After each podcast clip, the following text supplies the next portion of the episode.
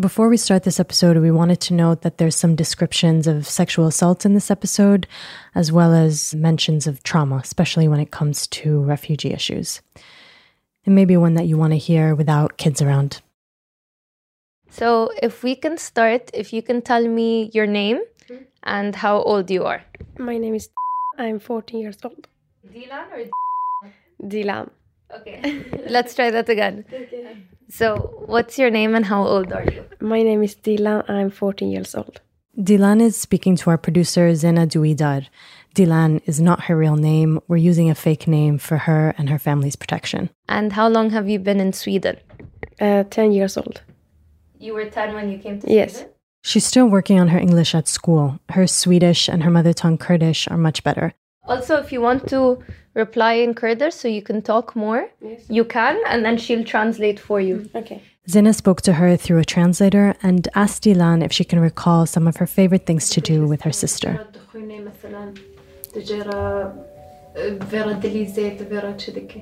Yes, I read in the book every day with my sister, and I say, "Please, can you wake up? You and me going to school," but she don't listen me. ما کچامم This is Dilan's mother. She's telling us about when her other daughter, Leila, first started showing symptoms of an illness that would soon change their lives forever. This summer in 2017, she was not feeling good at all. And even one day when she was playing with her sister outside because she was uh, overthinking too much and she had a bad headache, so her nose started to bleed. And when her sister tried to come and let me know, she told her not to tell me. And she cleaned her nose herself. Everything got worse on August 31st, 2017, at the beginning of the new school year in Sweden.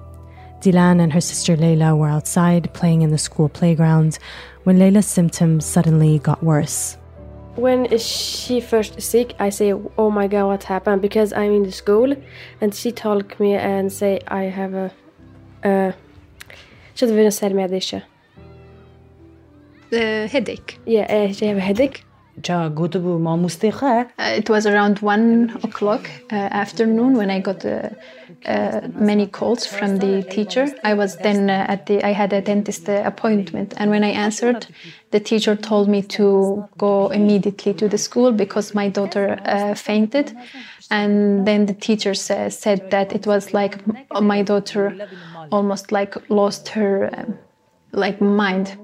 Uh, and then uh, when i went uh, to school and there, i arrived there she peed uh, in herself and she was still uh, uh, unconscious. And uh, i was to- trying to talk to her in her ears but uh, she didn't react. She only uh, i only saw tears from her eyes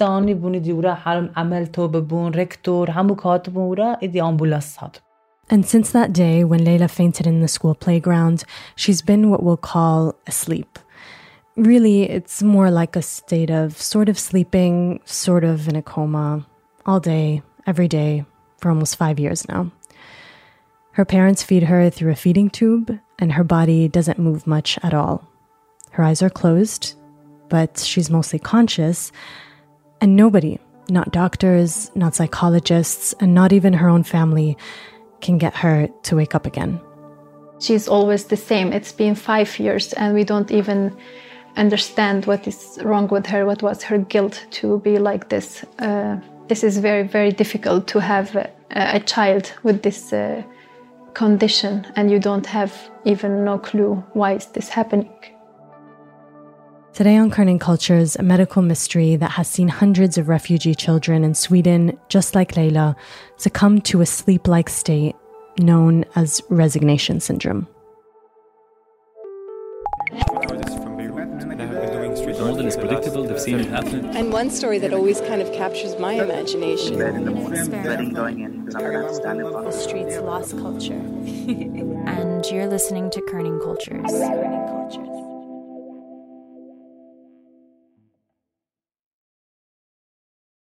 This story has been on our minds for a while. Producers Andrei Popoviciu and Zena Duidar have been looking into it for months. Andre is a freelance journalist and producer, and he's been working on this story with our London based producer, Zaina.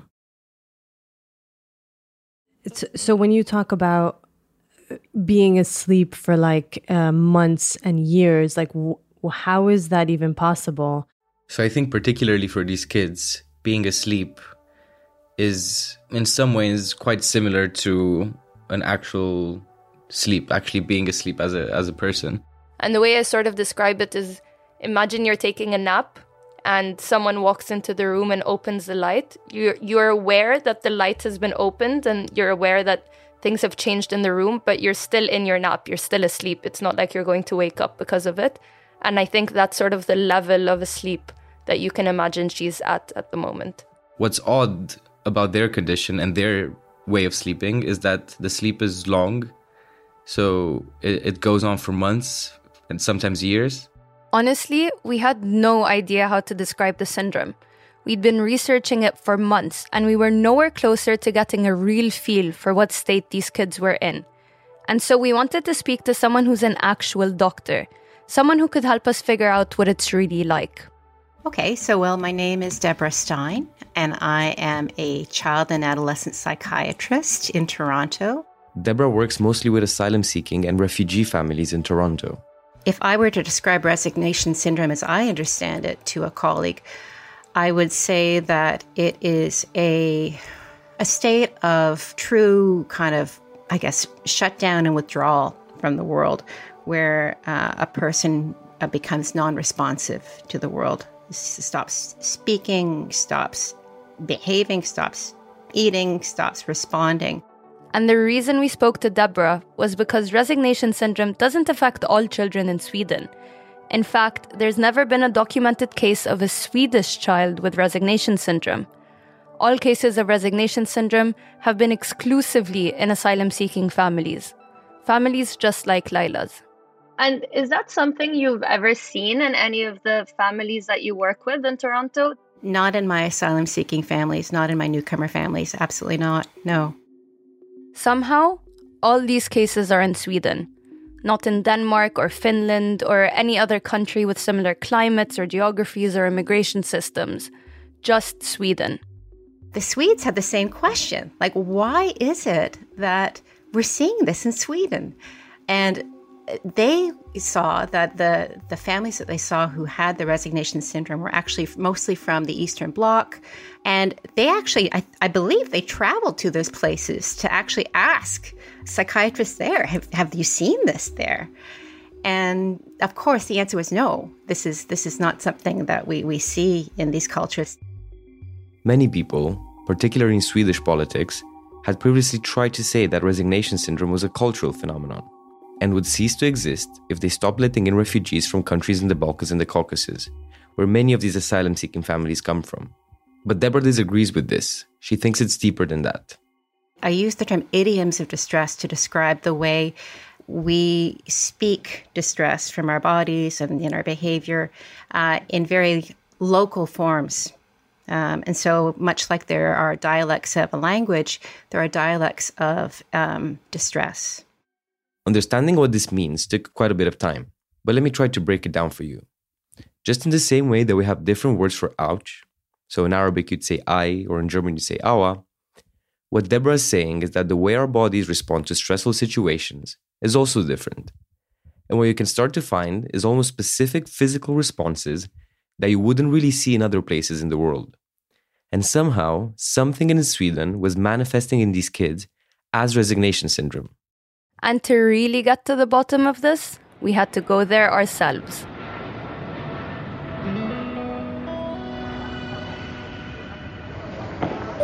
Hello, Zaina. I just arrived in Stockholm. Um, it's a little past midnight here and it's minus five degrees. Um, so pack warm clothes in the depths of winter, Andre and I flew to Sweden, where hundreds of cases of resignation syndrome have been recorded. Getting there wasn't easy.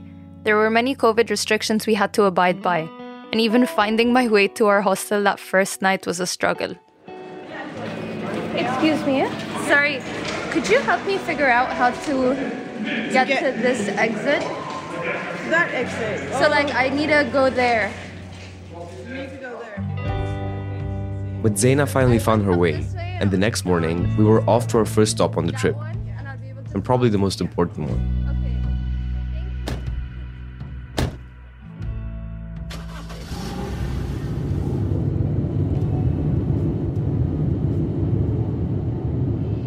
While researching resignation syndrome, all our leads led back to one person who could help us Dr. Elizabeth Hultcrantz. We knew that Elizabeth was one of the only people who could help us speak with some families and learn more about what the syndrome is. But Elizabeth was not an easy nut to crack. Yeah, before I went to Sweden, I've been talking to Elizabeth for weeks on end through emails and phone calls, and I felt like she was trying to get a feel of what we were trying to do, what questions we were trying to answer, what type of story we were trying to tell. She was our only way inside families' homes, and we needed her to like us. Otherwise, our whole trip to Sweden would have basically been for nothing. To help us. Okay, it's one of these ones on the left. Uh, no, straight up ahead of it. I guess there'll be numbers, right? This is 12, 20, what? 22, 18, 16. Yeah, and she's 14, right? Okay. So? That's 12. So it must be this one. Oh yeah, I see the number on the postbox. We were nervous as we pulled up to her home. Love the sound of snow. Elizabeth greeted us by the door of her home, wrapped in an almost floor length duck blue down jacket. She waved at us with quite a big smile, her jet white, short hair moving only a little in the wind.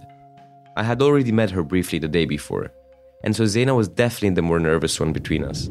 Did you hug her or did you shake hands or like what was Uh, the vibe? no, uh, you, she doesn't want to hug. Okay. Uh, Should we put our masks on? But we said our hellos and slowly settled into the car. We had a long journey ahead of us, and Elizabeth was quick to get straight to the point with me. She had already questioned Andre the day before. So, what is your background then? What is my background? Yes, so um, I actually went with Drew to the same university. It felt like a challenge to really convince her and show her that we have good intentions and that we're there to just learn more about the story. As a doctor, she had visited over a hundred children with resignation syndrome, trying to support them and their families in solving the puzzle. And that makes her naturally protective over them. Other people had come to Sweden and told these families stories in ways that were really harmful, even putting the families in danger sometimes. So we really had to work to earn her trust. And once she was happy with our answers, Elizabeth was ready to start being interviewed. We did the first interview in the car. We had a few hours to kill before meeting our first family. And she told us how she first got into this work over 10 years ago.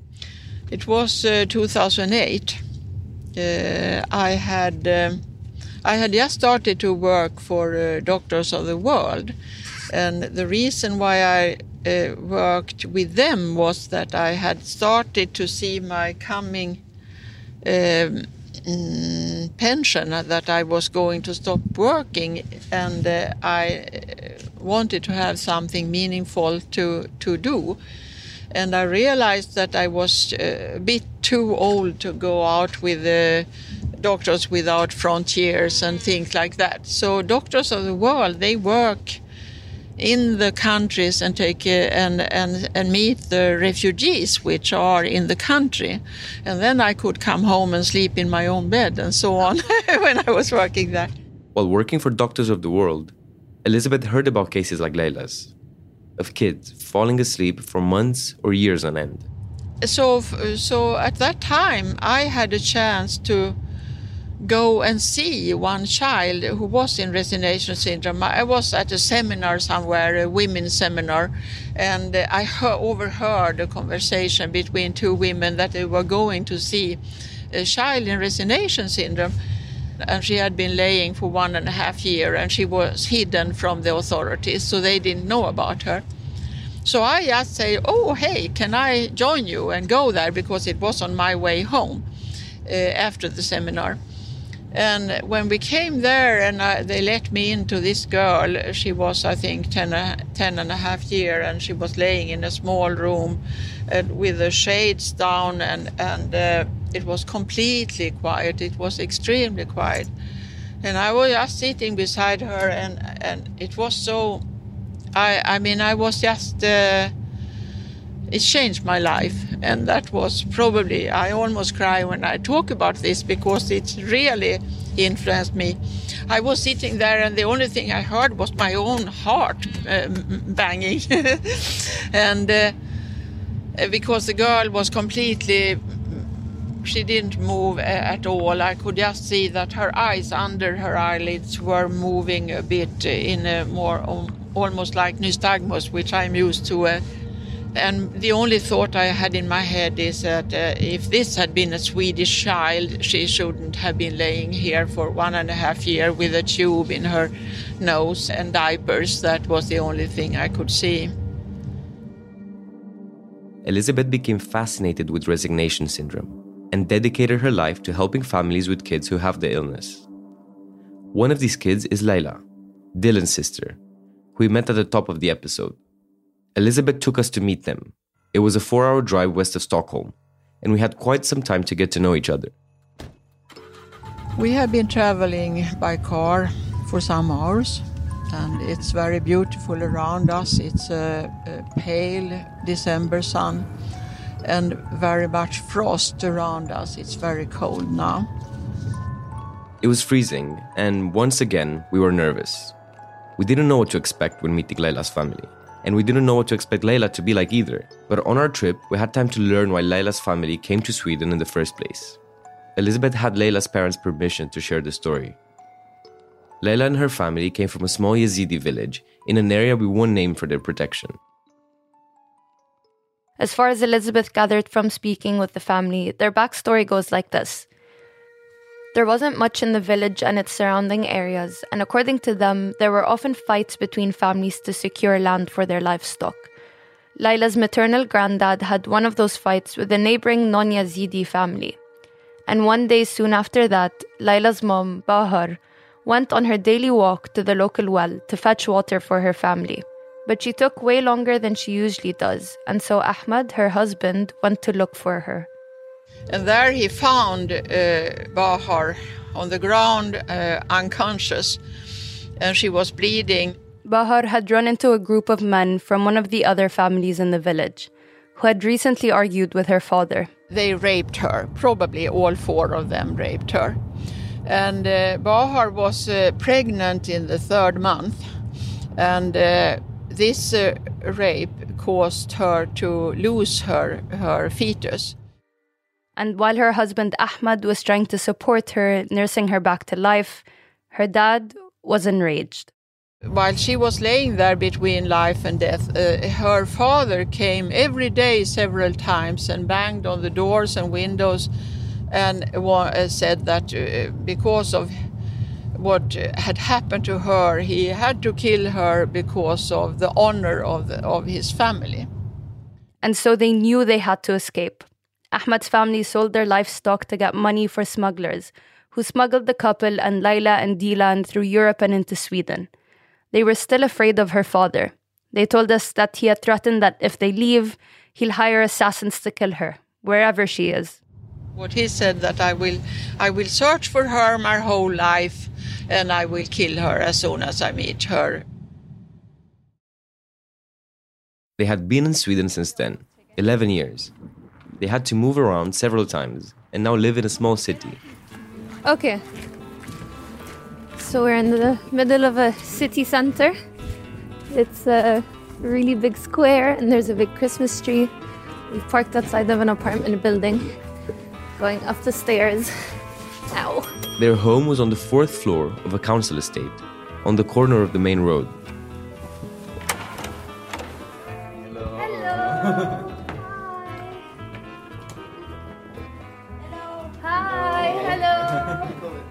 Once we were upstairs, we found ourselves in a one bedroom apartment for a family of five. Their living room walls were adorned with peacock images, which is the Yazidi god the community worships.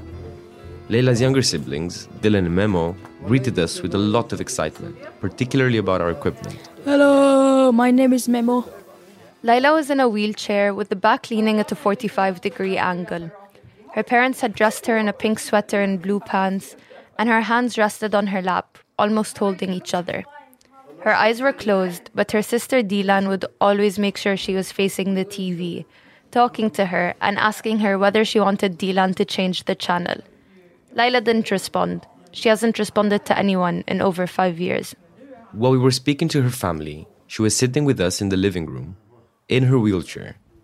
But she wasn't interacting at all. You could still feel her presence, though, in the way her siblings moved around her and talked to her, in the way her parents glanced over at her every minute to make sure she's okay. Elizabeth even gave her a present when she first entered the house one that lay on her lap until her mother picked it up later. Her parents feed her every day through a feeding tube and change her diapers. They massage her muscles to try and make sure they don't atrophy, and they talk to her all the time to maintain a sense of normalcy. Laila looked exactly the same when Elizabeth first met her five years ago. The first time I met this family was uh, in the fall 2017. Elizabeth had heard about the family through her contacts and went to visit them after Lila had fallen asleep. And when we came to the home, I found the girl laying like they always do. She seemed almost younger than she was And she was nine, I think, but she looked younger, really, and rather short. And she was laying completely quiet in her bed. But Laila wasn't always like this. Her parents said that back in their home country, she was always an active child, running around and making trouble. لیلا چاوک زانی چابو چاوک دریا و رادبو رادبو سر Layla was very naughty uh, when she was growing up. She was always uh, uh, climbing on the doors and she was always hurting her uh, fingers because she was uh, very naughty. And she didn't like to sit still in one, on one chair at all.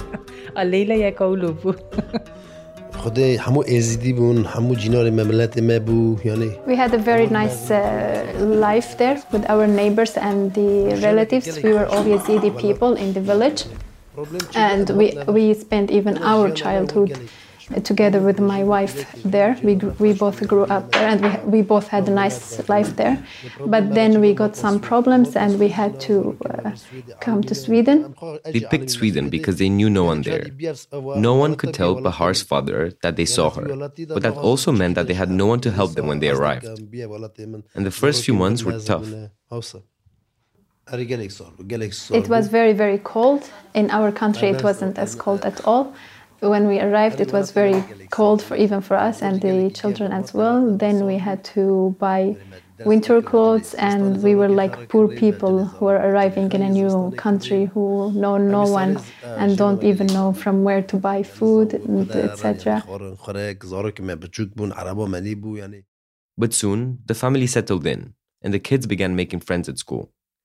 They started to learn Swedish, and over the years, integrated into Swedish life. Despite this, they continuously struggled to secure permanent residence. The migration agency made it very difficult for them to do so. So here in Sweden, I'm. It's not for the money. I'm working, and I don't really need the money from the government. Uh, I don't even have my own apartment. I don't even have a car here, but I just uh, had the problem that makes me not be able to go back to my home, and they still uh, should understand this. And I really don't understand what kind of uh, humanity is this when they are not able to understand this. While Sweden has always been more welcoming to refugees than other European countries, they have a standardized list of reasons someone can secure residence for. It's based on the UN Convention relating to the status of refugees, which underlines EU regulations on asylum seeking. The Swedish Migration Agency defines a refugee as a person who has, quote, well founded reasons to fear persecution due to race, nationality, religious or political beliefs, gender, sexual orientation, or affiliation to a particular social group. The threat of honor killing didn't really fall under any of these categories, especially because Bahar couldn't prove that it would happen. And the life is very difficult without a residence permit. Here in Sweden, wherever you go, they are asking you for your residency for ev- whatever you want to do. You, they ask you for your residency. Sometimes I'm not even able to sleep during the nights, and I'm always wondering what is going to happen. The insecurity of not being able to get their residence weighed heavily on the entire family. It restricted their movement and made it hard for them to do anything, even for Ahmed to get a job. In 2017, almost six years after they first moved to Sweden, Laila started to get upset seeing her friends travel to different countries each summer while she had to stay in her little village for years without leaving. I remember that so well. It was in 2017 when she first had the symptoms and started feeling uh, bad. It was also like the beginning of the school. Uh, she was a very energetic uh, child, but she, after during those times she almost completely changed and uh, she started to get worse and worse always. Children are supposed to have a good life, but uh, the migration agency forced us not to be able to provide this uh, good life to the children, and this was like a shock for her. Her symptoms gradually worsened. She went from being more quiet at school to becoming more quiet at home, before becoming mute entirely. Her energy was decreasing day by day, and she was moving less and less until that day at school when she passed out. I asked Elizabeth what her conversation was like with the parents when they had first gotten back from the hospital. I told them that she seemed to have got a very thorough examination at the hospital. They had done all the brain scan and all that stuff, and they hadn't found anything what they what they had told the parents. But they were still worried, and of course they thought that the child was dying more or less. But Elizabeth had good news. And I uh, said that I didn't know how long she should be in this condition because uh, you you know you didn't know that, and I but I knew. I told them that uh, all the children I have seen have uh, finally woken up, and we only have to figure out more or less what has caused the, the reason. After the break, Elizabeth comes back with answers on how to wake up Layla.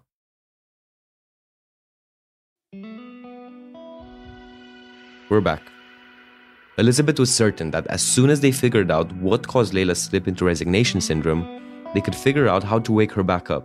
And on one of our many car rides with Elizabeth, she told us that basically, the way resignation syndrome works is that it's triggered by trauma. A double trauma the first trauma in the home country and the second trauma in Sweden. Zena explained this to our team in one of our many calls about this story. You need two traumas for the kid to um, be in such a severe traumatic condition.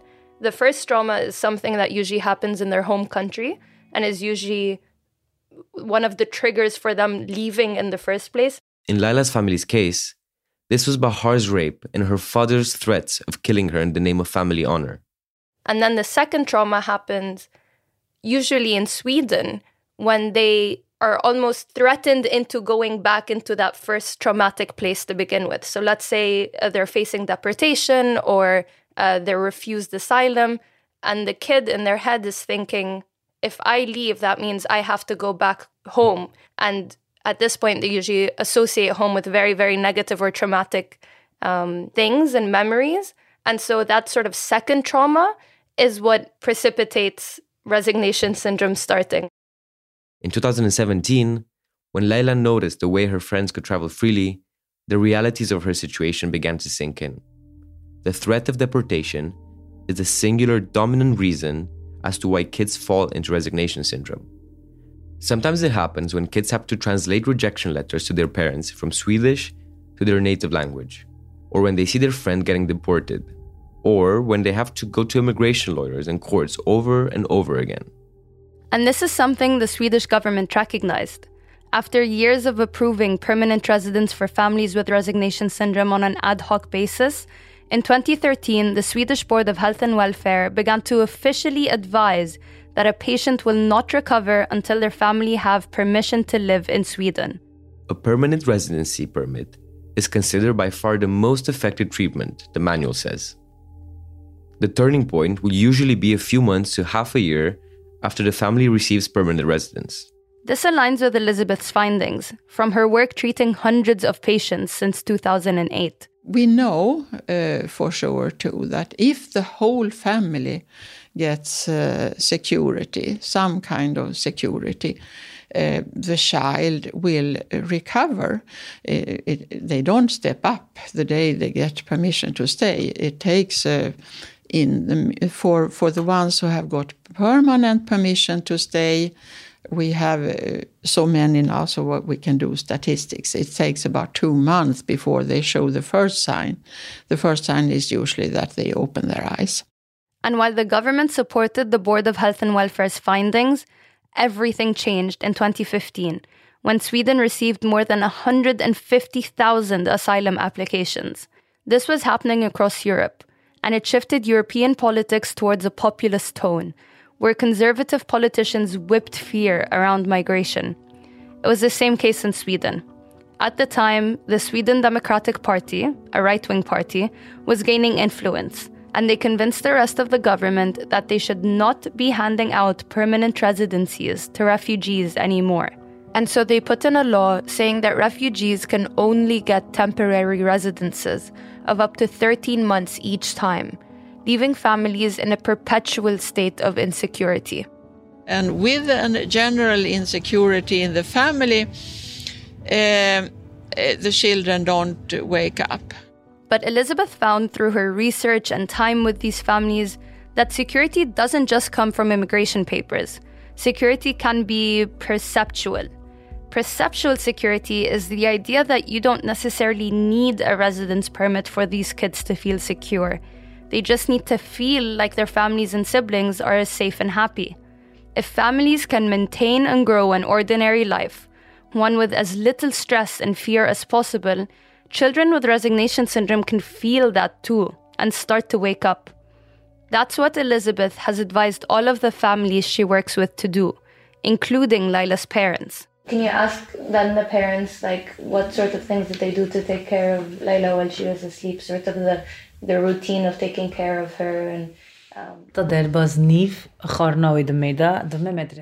I wake up in early in the morning and at seven uh, thirty I give her her breakfast through the tube, and then I take her to the school. And there at school, the children, uh, the teachers are uh, taking care of her. Lela's parents take her to school every day to have her feel a sense of normalcy. The school is wheelchair accessible, and the teachers wheel her around from class to class. She sits in the back with her eyes closed and her back leaning against a 45 degree angle of her wheelchair. She doesn't raise her hand or respond to teachers' questions, but she's there. But not everyone is supportive of this theory. My name is Carl Sallin.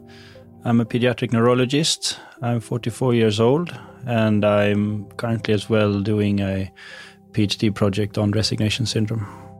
We spoke to Carl while we were in Sweden, to better understand the different ways doctors and scientists have tried to wake these kids up. Carl started working on resignation syndrome when he realized he didn't agree with the status quo. He fundamentally disagreed with the main understandings of the syndrome.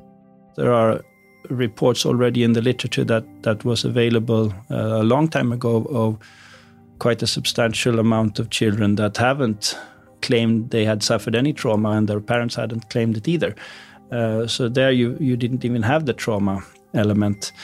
And then, of course, another uh, finding that has been out there all the time in the literature is that there are other immigrant groups that describe similar uh, sorts of previous trauma and live under the same conditions of stress in Sweden. However, they never uh, develop resignation syndrome.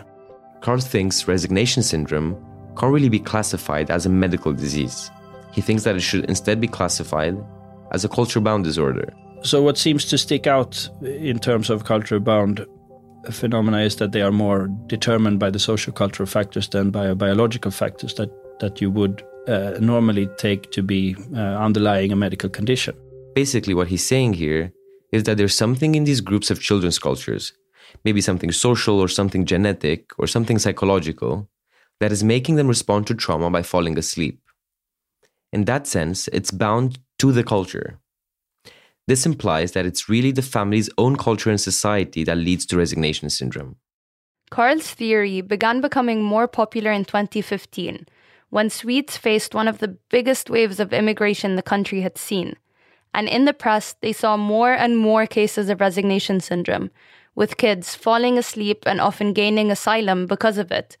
And so public opinion began turning. Some said that these parents, traditionally from former Soviet or Yugoslav countries, were somehow coaxing their kids or coercing them into sleeping as a somewhat Trojan horse to get asylum. This was one of the reasons why Elizabeth was so apprehensive about speaking to us to begin with. She was worried we'd spin our story into a negative press piece, just like many had done before us. She was even apprehensive about trying to explain exactly why the syndrome only happens in Sweden, or whether culture is a part of it. Instead, Elizabeth kept coming back to how to help these kids get better, giving them security. Security is a concept you feel it's a Maslow uh, concept which uh, which you cannot uh, describe, but it is uh, something which the parents transmit with how they hold their child and how they interact. But Carl disagrees. He thinks quite the opposite. You need to focus on the child, and that's the only way you'll wake them up, even if that means taking them away from their families. So there were very clear statistical results, even though were, this was a small treatment group that uh, showed that uh, the best treatment that had been offered at that treatment home anyway was uh, separation and abstaining from involving the residency permit and uh, the asylum process, which was interesting because uh, it was the opposite of the recommended treatment that the Swedish National Board of Health and Welfare had a few years earlier. Carl's experiment showed that the best recovery for these kids is to separate them from their families. Basically, the opposite of Elizabeth's theory that actually they need to be removed from anything that could be a source of stress for them. If they're concerned about their family's well being or deportation status, they won't have the space to recover unless you separate them. We asked Elizabeth how she felt about this theory. I don't want to discuss other people's results, but I can say that that paper, which uh, is uh, uh, has a very low power. In the end, Elizabeth doesn't fundamentally disagree with Carl. She thinks that if the families agree, maybe separation for short periods could be beneficial for the kids, especially if the parents are struggling too much to see their child in such a condition. It is really that you give them perceptual security. They don't have to suffer from the parents' uh, bad mood the whole time. And I agree to that. I, I don't. I think that's very good. That's why I think that the whole family should be taken care of to start with. But Elizabeth still thinks that separation should really only be considered on a case by case basis. Many of the children who fall into resignation syndrome have previous trauma of separation or loss, and separating them from their families could only dig them deeper into the syndrome, rather than get them out of it. And that was exactly the case of Ronnie. So, when I ask your name, you're gonna tell me your fake name, okay? Not your real name. Are you ready? So, what's your name? My name is Ronnie. And why did you pick the name Ronnie? Because it's Cristiano Ronaldo. We met Ronnie along with his parents and younger siblings in their home in a small village several hours from Stockholm. We're using a fake name for Ronnie for his family's protection. They have been in Sweden since 2014, and Ronnie fell into resignation syndrome in 2017. A year or so into his illness, the Swedish Medical Board asked his parents whether they would be willing to separate with him. They wanted to see if it would help him wake up. But Ronnie's parents refused, in large part because of Ronnie's childhood history of separation he had already, when he was three years old, his uh, uncle was killed, murdered. And the, when he was five years old, he had to leave his grandparents and, and another uncle. So he had been separated from other people earlier. And, and to separate him from the last uh, connection he had in the family, I don't think that should have made. A few years later, in 2020, when COVID 19 swept the globe, Sweden stopped many deportation. And with the atmosphere of relief in the family home, Ronnie woke up. And we could see he woke up during the perceptual security, anyhow. So it was not necessary to do that. Ronnie doesn't remember much about being asleep, and he doesn't like talking about it. But he does love talking about Cristiano Ronaldo. I don't know. I just uh, when I when I start looking looking at him when he's playing football, I just think he's the best, and I like him, and I and I like his name too. And you want to be like Ronaldo when you grow up? Yes. Ronnie's sister Julia, and that's a fake name too, was sitting next to us when we were doing this. She was really keen to be recorded. Do you think he? Do you think he can be like Ronaldo? Not really. Why not? Another football player, maybe. A star. She thinks you can be a football star. I asked Julia to tell us how she felt that first day when Ronnie recovered from the syndrome. They just ask me, his friends ask me questions, um, like, uh, is this for real? I don't believe it's for real. They were really shocked. They were really shocked. Yeah. Were you really shocked? Like, I was, I was like happy for him to meet his friends because the only thing he does was lay on the um, bed. And that was kind of sad. Just like with Yulia and Ronnie, Lila's connection with her siblings is very strong. Dylan thinks about her sister every day and talks to her all the time. She wasn't keen to talk on tape, but she told us how sad it made her to see her sister on the wheelchair, how she really liked to read to her her favorite books, or talk to her about school, or reminisce about how they played basketball together. Lila's family hopes that one day she'll recover and go back to her old self. But for now, they celebrate the little wins. A few months before we went to see Layla's family, they had a big win. Layla opened her eyes for the first time.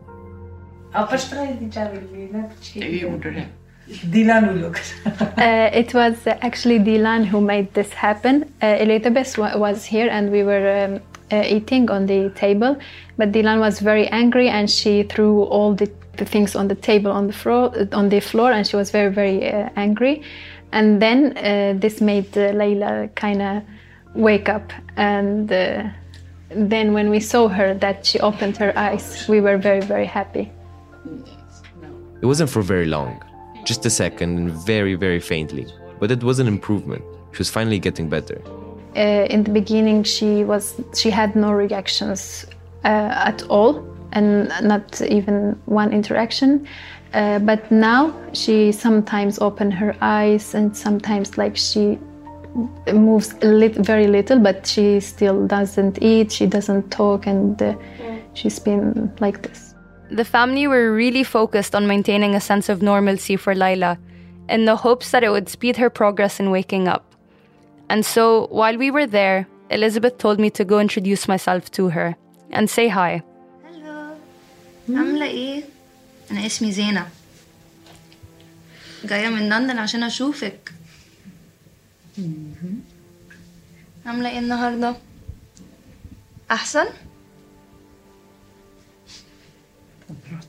مبسوطة قوي إن أنا هنا معاكي Elizabeth motioned to me that I should try and see if she can squeeze my hand. Apparently, she had begun sometimes physically responding to people, only in the last few months. Can you squeeze my hand? Can you squeeze it? Yeah, I can feel your hands moving. Du pratar engelska that, but you see this is just rather slippery.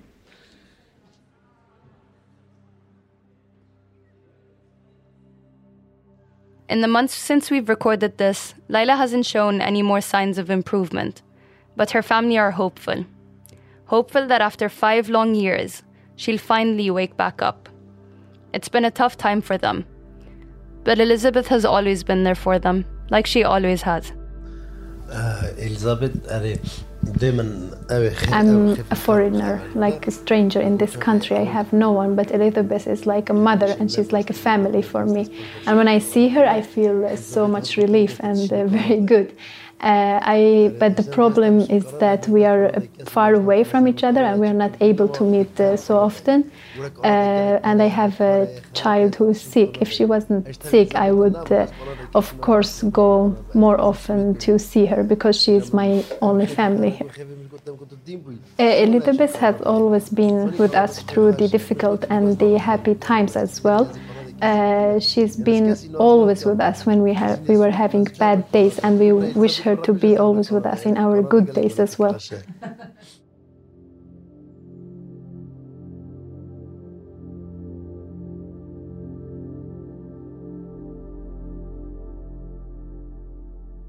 This episode is dedicated to my grandfather, who passed away two months ago. We spoke about the syndrome and my trip several times when I visited him in Cairo. He was a journalist himself who had worked on many, many incredible stories, and so he was always very excited to hear about my work. When I was back in London after Christmas, he'd mention the story every time we called and ask how it's going and when it's going to come out. It's funny, I, I don't think he ever got the hang of what the podcast is. He always thought it was some sort of radio show or some sort of audio piece, but he was excited for me nonetheless. When I was out in Sweden doing my first real reporting trip, I felt just like him a real journalist going out to tell a story that matters. It devastates me that he won't get to hear the story. I, I really wanted him to. I was really looking forward to hearing what he'd think, what questions he'd have, what it would remind him of from his own travels and work. Sweden was the closest I felt to him, journalist to journalist. It made me so happy to see how proud he was of me. I really hope this episode makes him proud.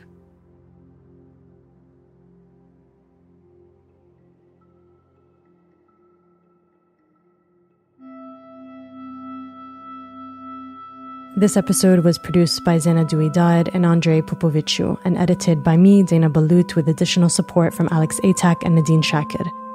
Fact checking on this episode was done by Dina Sabri, audio editing by Yusuf Duazu, and sound design and mixing by Muhammad Khrezat. There are a lot of people to thank today. Thank you to Amina Khalil, our incredible interpreter who brought these stories to life. Thank you to Dr. Elizabeth Hultcrantz, who shared her experience with us. Spending three days with you was absolutely wonderful. Thank you to Dr. Carl Sallin and Dr. Deborah Stein. And finally, thank you to the two families who shared their homes and lives with us. And thank you especially to Dylan, Memo, Ronnie, and Yulia for being such good sports. If you want more resources about this syndrome or want to hear more from the families in this episode, sign up for our Patreon to get unlimited access to our feed. On there, Zena and Andre will be sharing photos, videos, and reflections from their trip. Thank you and see you next week.